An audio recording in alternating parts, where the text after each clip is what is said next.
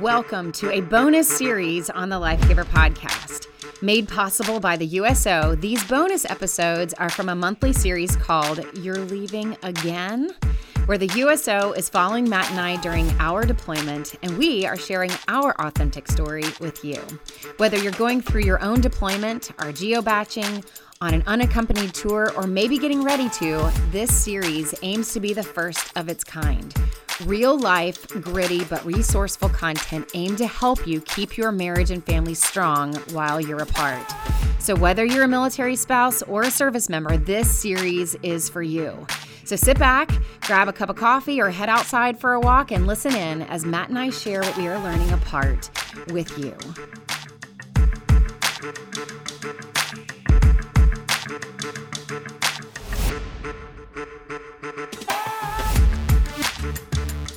Last time on the Life Giver podcast. Here's a really important one women tend to crave sex less with each day that passes without physical intimacy. Okay. This has been researched by the leading sex and marriage experts out there that the longer amount of time now you you may be atypical. Okay. So this is just based off of research. We're not trying to put people in boxes, but women um typically the longer it's been since they have had sex the the their libido will go down or their craving for sex will go down. We had one of um, the questions that were turned in was a spouse who was saying that she's not craving as much sex especially with the deployment happening but her spouse is and that's because men will crave it more. So even when you guys are home together if you're spending longer amounts of time between being intimate with each other like for females if you aren't thinking about it or if you aren't engaged in sexual intimacy, you're going to crave it less. Your libido is going to likely go down, whereas your spouse's is going to go up. Your husband, at least, is going to go up.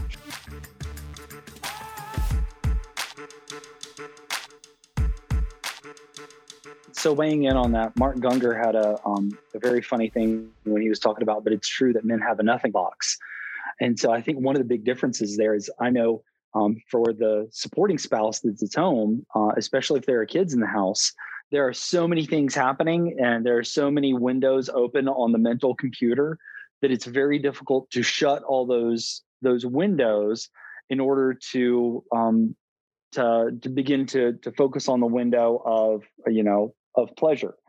Um, for men, it's it's it's easier to be able to shut all those windows and then to be in a nothing box when you're when you're coming together and you're physically present with one another it is easier for for the man to be able to shut all the windows be in the nothing box and be very present in the moment having not done everything to assist his spouse in uh, in shutting all the nothing boxes. And again we're just talking about a stereotypical male female relationship.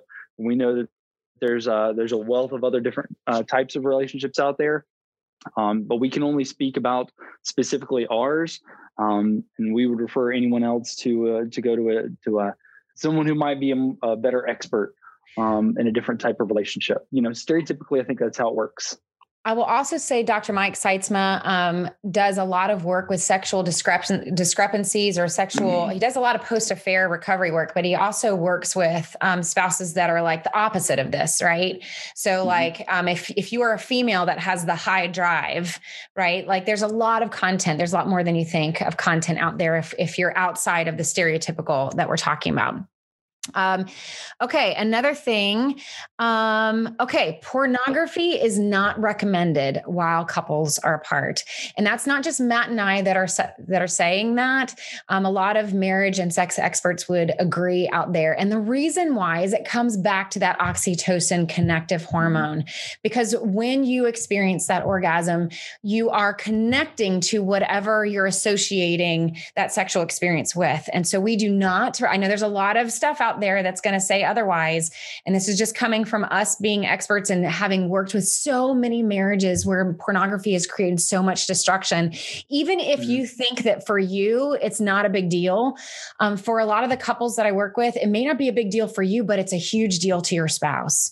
Right. And so there are very few couples that um, can engage in that in a very healthy way.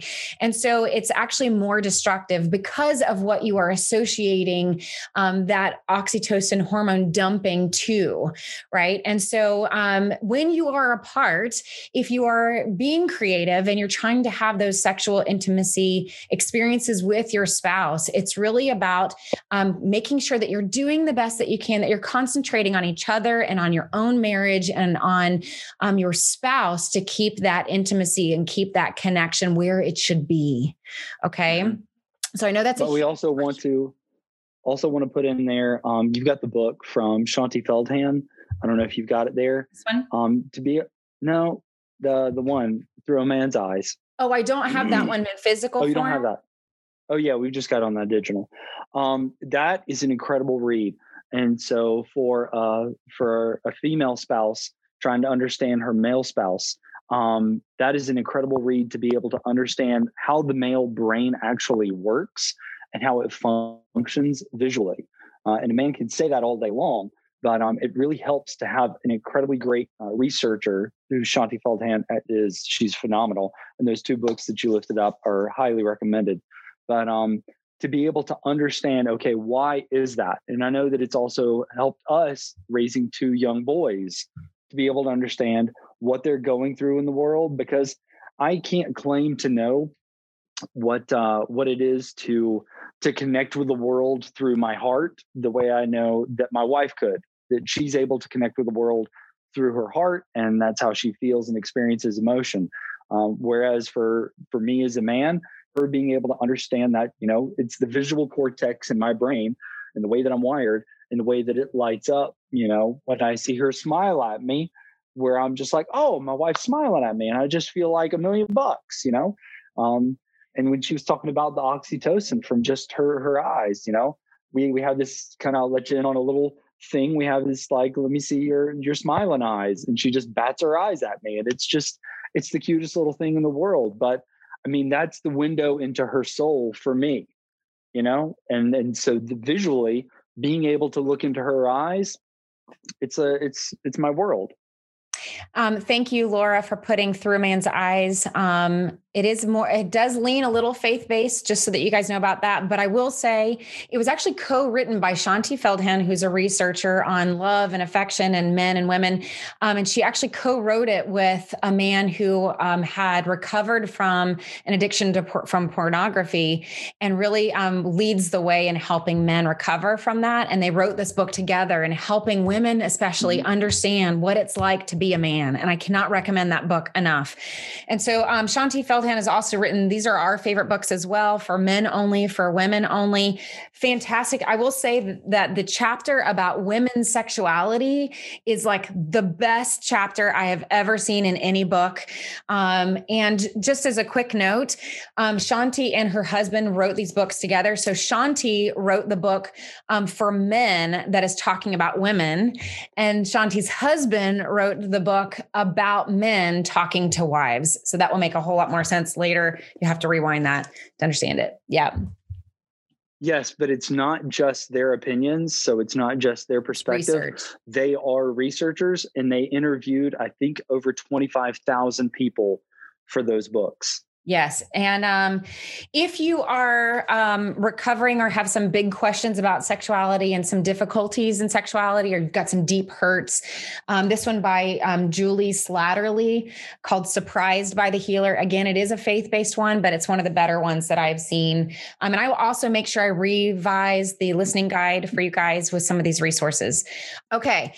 Um, one question is How could I address insecurities? That's such a broad question. I, am going to answer it broadly if you don't mind. Um, and that is um, if you have insecurities, I personally, my stance on that is if I have an insecurity in something, I need to be self aware and know where that insecurity is coming from. And I'm going to do the hard work, whether I have to go to a professional to do it. Um, one of you asked, submitted the question, are, um, how can you um, reach more military counselors for marriage? The best answer I can give for that is I have the Life Giver directory on my site, life giver.org or just lifegiverdirectory.com um, is a list of over 200 um, clinicians, most of them being military spouses and veterans that are clinicians that understand our culture. Um, go to a counselor. You can search for um, one of those clinicians. Go to somebody and understand what your insecurities are and where they are coming from And then um, I owe it to my husband, I owe it to my spouse to do the best that I can to work on those insecurities as best as I can. I also give myself the grace to know that I'm not going to be perfect and I'm not meant to be a perfect person. And there might be some insecurities that I will always struggle with. Um, but the ones that really hold me back or the ones that really hold us back in our marriage are ones that I feel like I really need to address and tackle and that they're worth doing that. So I hope it's okay that I answered that pretty broadly. Um, the next question is about um, sex drive that's gone down, especially due to pregnancy. Um, especially during a deployment when you had long time being apart and your drive is really low how do you um, how do you address coming back together when your spouse's drive is really high or really excited to be home right and your drive is low um, very normal for your um, for your libido and your hormones to be all out of whack, especially after pregnancy.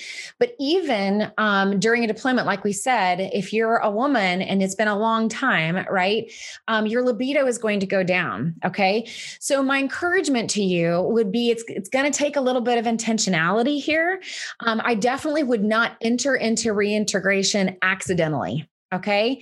It is not in your best interest for either person in marriage to enter reintegration accidentally and hope it all works out. Okay.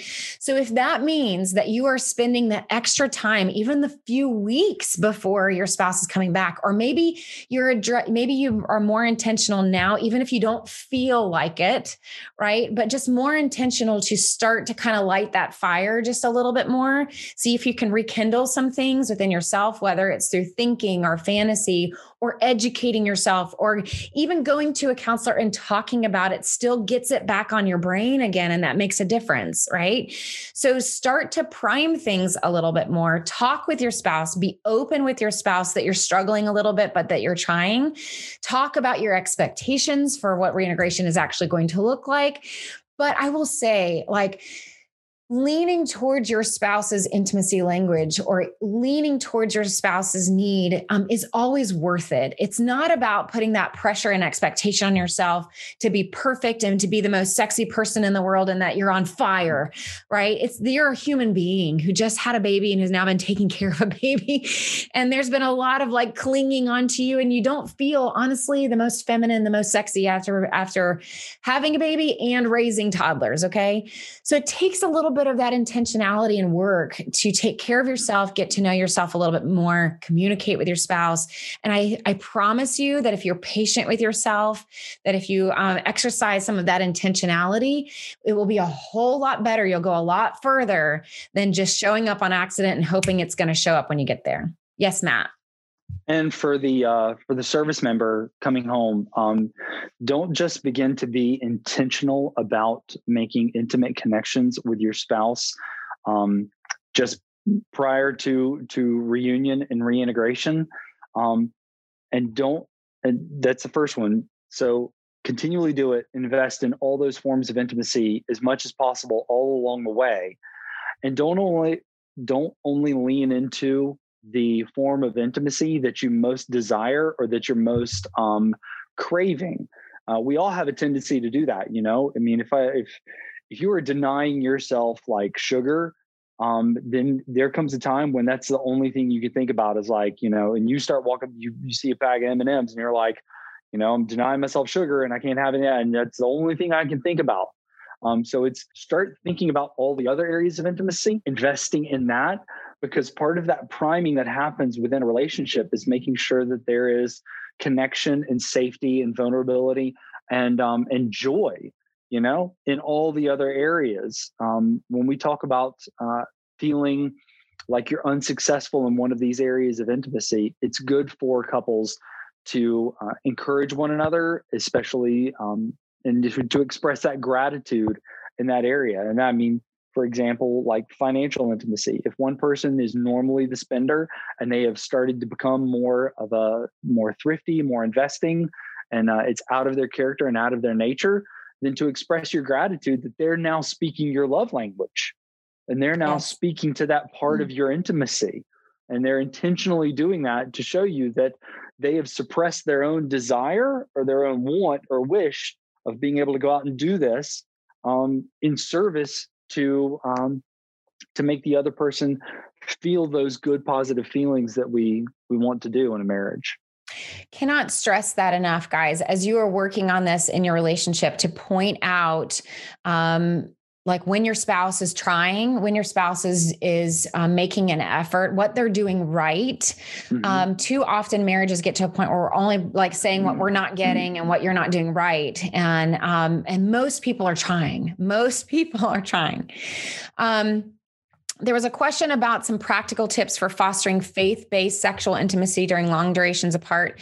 Um, there's spiritual intimacy and then there's sexual intimacy and then there's like kind of a faith-based approach. I'm also hearing that you're you're aligning your values in there with your sexual intimacy.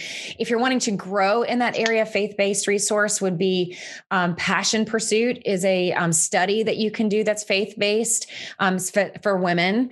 Um, but definitely talking about how your spirituality impacts your sexuality um, and how it impacts your physical intimacy um, and recognize too also that um, I see a lot of couples that um, let's I'm going to be stereotypical here again, but the wife is um, wants to connect in a spiritual emotional way and then their husband wants to connect in a physical way and they they hit this like clash of like feeling like um, neither one of them is speaking their language. And so therefore we're just going to go to opposite corners and be in a, in a stalemate. And mm-hmm. and really what we're trying to say here is that those two work together right? And that it's okay that your spouse um, men do experience connection and love and, and feeling and feeding their own security um, and feeling wanted and feeling respected as a man. And, and experiencing their own manhood all comes through physical intimacy, right?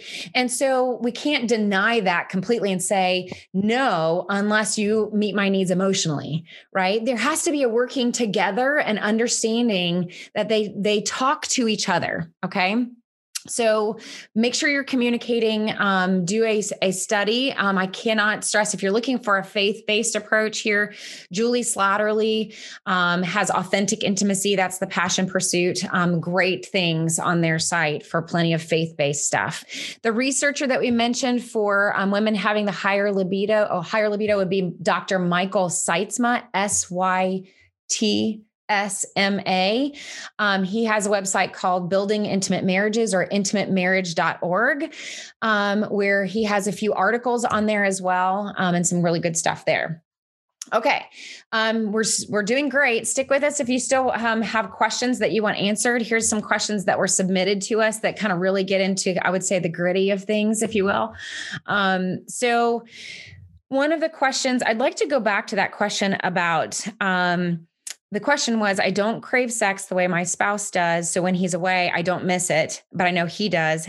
How can I let my spouse know that I'm not comfortable with cyber sex when he's away? So that's a big question. We've kind of covered a little bit how um, it's it, it's normal for some people for their libido to go down when you're spending that time away. I think this is really a question of this comes up a lot. It's the question of um, what if my spouse wants to do something that's uncomfortable to me? Right? That's the question here. Um, and so Matt and I talked about this beforehand, um, before our talk today. Um, here's where I would come from on this. Whenever I get a question of like, um, you know, because I don't want to assume here, but sometimes behind that question is a who's right and who's wrong. You know, is is is he asking too much, or is she mm. asking too little, or wants to do too little? Like there's like who's right, who's wrong, and I have this picture in my mind of these this couple like in those opposite corners. And so one of the first things that I do in my mind is I kind of like paint a picture of a spectrum, right? And I look at like a line, and I ask myself like, okay in order to figure out where's a healthy answer here of what's healthy in a relationship, the first thing that I ask myself is, well, if I'm looking for what's healthy, then what is that? What's destructive? Like, what is my, um, let me give you another metaphor that Matt and I were talking ahead of time, where I want you to picture a road, like you're driving down a road and it's a road that has guardrails, right? And in marriage, um, one of the most important things for any area of your marriage, especially when it comes to these types of intimacy, comes down to your shared values. It is what you both agree on together are your values. And those are your guardrails in your relationship, right? And usually the guardrails on a highway are your deal breakers, right? Like if you hit that guardrail, that guardrail's there because they're saying whatever's past that guardrail, you don't want to go there right? It is dangerous for you to go there. Every morning I drive my kids to school, I cross this dam, and on one side is a lake and on one side is a cliff. Like that, those guardrails are really important, right? And so, in your relationship, you should have in your mind what are your guardrails? What are your deal breakers, right? And then right in right in, inside those guardrails is like the shoulder the shoulder of the road right? And when your tire like when you're not paying attention and your tire crosses the line and it gets to the shoulder that's uncomfortable right? It's kind of too close to the the guardrail. There are some topics and issues in your marriage where you your spouse it's in the middle of the road and it's it's fine for them and it's not a big deal. Let's say your spouse wants and wants cyber sex right? And for him he's saying cyber sex is healthy. It's a way for us to connect. It's a way for me to feel close to you. But for you, that's on the shoulder, right? That's on the shoulder where it's like, oh, this is like, I don't know if this is a, a, direction that I can go. It's important for you to be able to articulate that with your spouse, but it's important for you to know where the guardrails are so you can articulate with each other what are my deal breakers? And usually, deal breakers have more to do with values than creativity and ideas in your relationship. Okay. So the first answer to this question, which I think will address a lot of your questions, is what are your guardrails? What are your deal breakers? For some of you out there, if you have a past, um, if you have a pat, past with sexual trauma in it, right? You're going to have some very important deal breakers for you that are very difficult, or the shoulder um, mm. of your road, especially when it comes to sexual intimacy, might be a little bit wider, where it's areas that aren't that you're trying to go into that aren't necessarily deal breakers, but they're really uncomfortable for you, right? These are all important conversations to have with your spouse to be able to clearly articulate what's a definite no and is a deal breaker versus what's on the shoulder versus what's towards the center of the line. Yes, Matt. So one of the things that came up when you were uh, were saying that in my brain was it's not only two things. You need to know your why and to be able to articulate your why and yeah. to speak with authority um, about yourself. And too often we don't know why what our why is. And the second thing is is um, it is it is healthy for a marriage to be able to have the freedom to be able to discuss um, what what these guardrails are and what you know what's what's free free chicken what's free game happening in the middle of the road and on that master class, it was a yes, no, maybe. Um, the the person that was speaking said, you know, creating a yes, no, maybe list. And so to be able to to share that, um, it, I find it very interesting that mo- that I run across a lot of people that want to be comfortable with um, with engaging in different physical active sexual activity, but they're completely uncomfortable talking about it and how can you be and this is my question how can you be comfortable like doing it and not talking about it? And that's the way i you know i raised both my boys when we had the talk. I was like look before you ever become comfortable doing it you need to become comfortable talking about it. Because that's the way adults are. I mean to be able to express your inner world. So we almost have to tease out sexual intimacy between the actions that are involved within sexual intimacy between two people and the ability to discuss what is on somebody's heart and on their mind and and why that is meaningful to them. But you also have to know yourself. So early on people get imprinted on you know? And um and men typically do get you get these imprintings of things you experience or things you see early on. And they don't know why. It's just there and so they constantly go back to that uh, to try and figure that out but they're they're not able to articulate if it's meaningful why it's meaningful to what degree something is meaningful to them. Um, and so to the question of you know being uncomfortable with cyber sex um, being able to it's very powerful to be able to articulate your why you know? And it doesn't mean that somebody can then just has the freedom to try and talk you out of that why. That's your why. You get to own that you know and stand on that but you you still have to be able to to express it and i and i believe that when we express our why to one another in any of these areas of intimacy, the the way that we're respected, the way that it's honored, the way that it's held, the way that it's cared for, actually takes us to a deeper level of intimacy. Right. That we can be able to say, this is meaningful for these reasons. You know, I want to save money for these reasons because, you know, I know you want to go out and spend money all the time, but I'm actually thinking about I want to retire with you and own land and live on a house and sit on a front porch and us not ever have to work again and us go, you know, can you have that little bit of delayed gratification until we can get to that place? And being able to articulate that casts vision. It helps the other person dream. So it engages your brain, it engages your imagination, gives you a deeper meaning behind what it is. So when you're having that conversation, be able to articulate why it's uncomfortable for you and then be able to to openly listen to why it's meaningful to him. And once you get to a deeper level of that understanding, then there may be uh, uh, some some level ground inside those guardrails where you both can be able to connect, you know, um, sexually from a distance. Well, and that's the power of having that yes, no, maybe list is that um, sometimes we just think in yes and no's.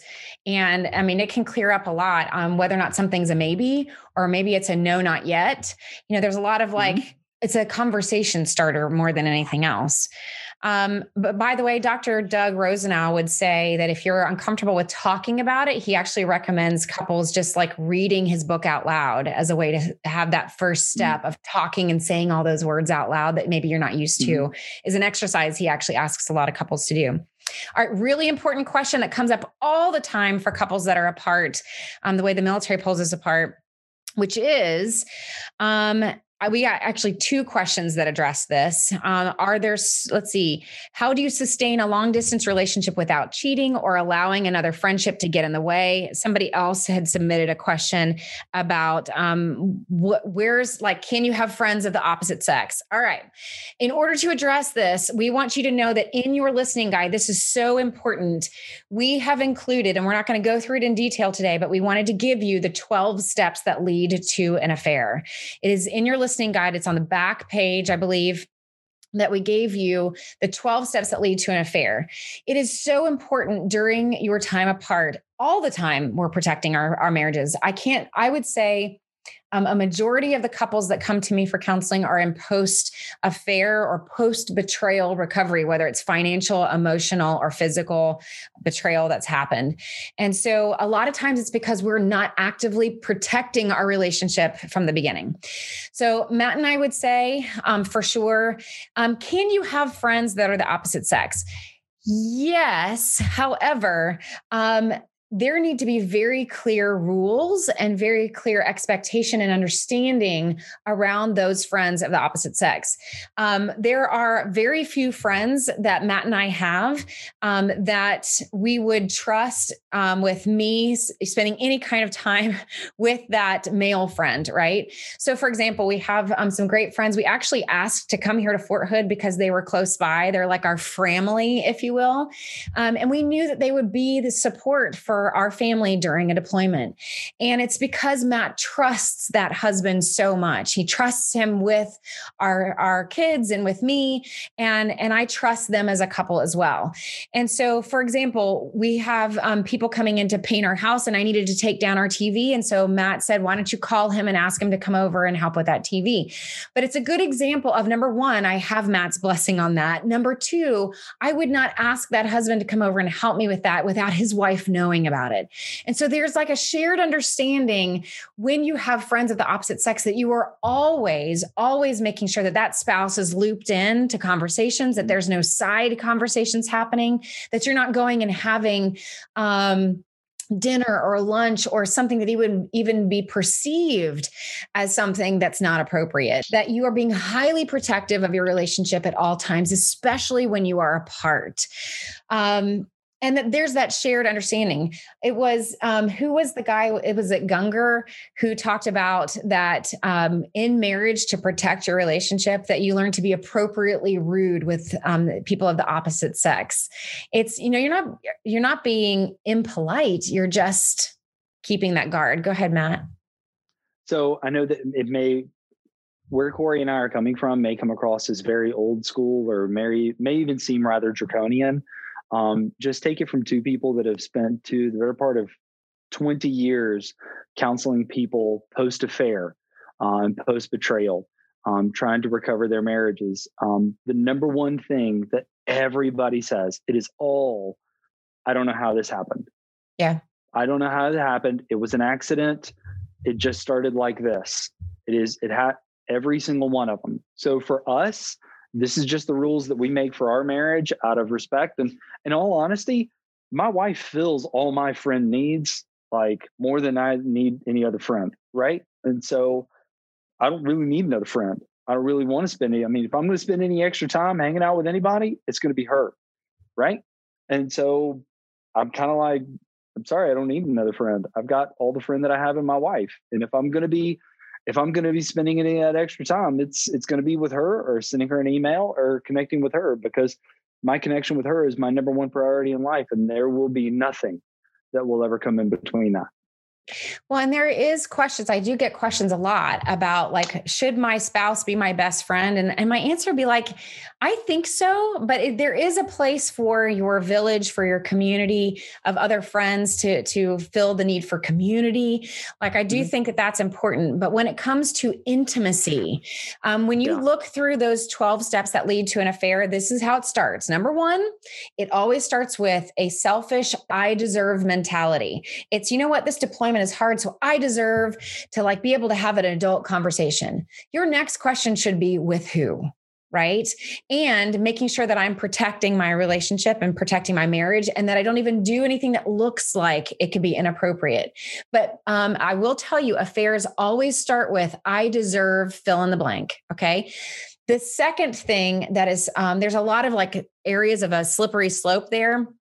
But I will say that the step, and by the way, it's at number four or five of 12, is where an emotional affair happens. So what you have to be aware of of what's happening in those first five steps, because if that if if the start of an emotional affair is that you share your emotions with someone else when you should be sharing those emotions with your spouse, that's the start of an emotional affair. When you're sharing personal emotions, especially about your relationship with someone else, that's getting into a slippery slope of an emotional affair. And so, what you have to ask yourself is, wow, well, what are all the other steps that happen before that so that I am aware of what could happen if I'm not protective of my relationship? There's also other rules that are important of being like just being transparent with your spouse, digital transparency, all those kinds of things. We're going to cover a little bit more how to heal heal and recover from some of these wounds in a future webinar. So make sure you're watching for these webinars coming out. The next one is going to be on communication. Then we're going to talk about healing those deep wounds that happen in your relationship. Often, a lot of those wounds happen when you're apart because you're not on guard protecting your relationship. Protecting your relationship can be about protecting it from the, the temptation of those outside of your relationship, but protecting your relationship can also be am I being intentional to keep this relationship strong? Strong. Okay. Mm-hmm. All right. So we're going to wrap it up here in just a second. I saw that, Laura. Um, I think the last question I think I'd like for us to cover, Matt, because there's so many we could cover, guys. So many. Yeah. The last question I think is um, about care packages and um, and how to stay connected in those kind of creative ways. You know, one of my favorite things to do when Matt's deployed is I always send him something that's got my perfume on it because there's so it mm-hmm. took me a while to realize that there is no like physical affection of handshakes and you know guy hugs that are happening during deployment right? And so there's a lot of, I think, skin hunger and a lot of multisensory lack of connection that can definitely happen for especially the service members. And so, giving even just that scent, I think, is powerful. I remember when, during one of my first deployments, like just smelling his cologne was like a huge connection that can happen. So, just remember, like when you share even something like a scent in that way, it lights up the memory um, sensors in your mind. All the five senses light up in your mind, and you go back to a shared experience that you had together, and you'll immediately feel that connection again. Go ahead, Matt.